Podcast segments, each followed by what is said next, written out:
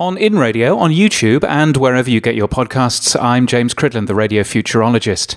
Thank you to a man called Chris who said, Do you still do your three minute podcasts? I haven't seen any on my iTunes feed for about a month. Pity, I look forward to them. Uh, and then this morning, a man called Mitch from Omny Studio, who hosts this podcast, asked me whether everything was okay. And probably the many millions tuning into In Radio in the UK are a bit bored of the same one going round and round. So, look, here's the thing I was busy, and then I was in Los Angeles, and, and then I lost my voice. And, well, anyway, here we are. Sorry, Chris, uh, and Mitch, and Roy.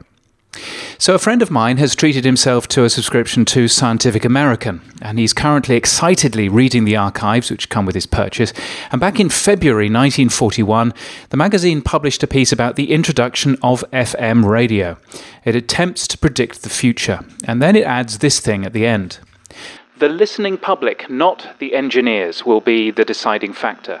FM stations are on the air. They already have large audiences. If these people find in FM something desirable, better, more adapted to their wants, they will demand it.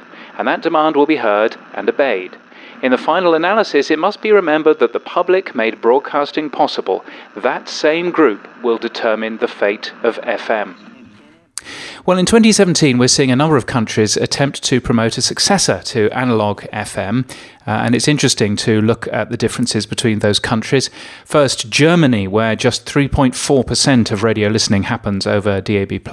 They're currently looking at a new law that will make it illegal to sell fancy FM radios that don't also have access to both DAB+ and to internet radio. Uh, it's a proposed amendment to something called the Telecommunications Act, and it's aimed at devices which can display the program name, which essentially means high quality radio receivers like fancy home hi fis and car radios. Norway achieved take up of DAB by leaving listeners with no choice. They said they'd turn off FM, and they're midway through this process. Now, this blow has been softened somewhat by significant extra choice. Now, typical listener in Norway would have received less than 10 channels, they tell me 5 on FM. Now they get at least 35 on digital, and by the end of last year, before switch off, 40% of the country's listening was on DAB. But here in Australia, we appear to have launched DAB Plus services in metro areas quite successfully without either legal threats to radio retailers or the threat to listeners of any switch off. 12% of adults in Sydney already are listening to digital exclusive DAB Plus stations, many more to simulcast, and at least 27% of Aussies in DAB Plus areas listen digitally in a typical week. The UK radio industry is also internally focused on an arbitrary listening target after which the government might go away and think about switching off FM, but it hasn't communicated that to the public. Just the experience and the additional stations mean DAB is now 33% of radio listening.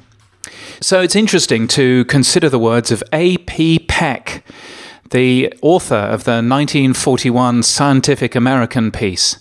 If these people find in FM something desirable, better, more adapted to their wants, they will demand it. The same goes for DAB and for HD radio or internet radio, even now. If the product isn't desirable, better, or more adapted to their wants, the industry can probably lobby all they like to promote it, but it's got a long uphill battle. Better to concentrate on delighting audiences rather than threatening them, Mr. Peck might think. You can get my weekly newsletter at james.crid.land, and until next time, keep listening.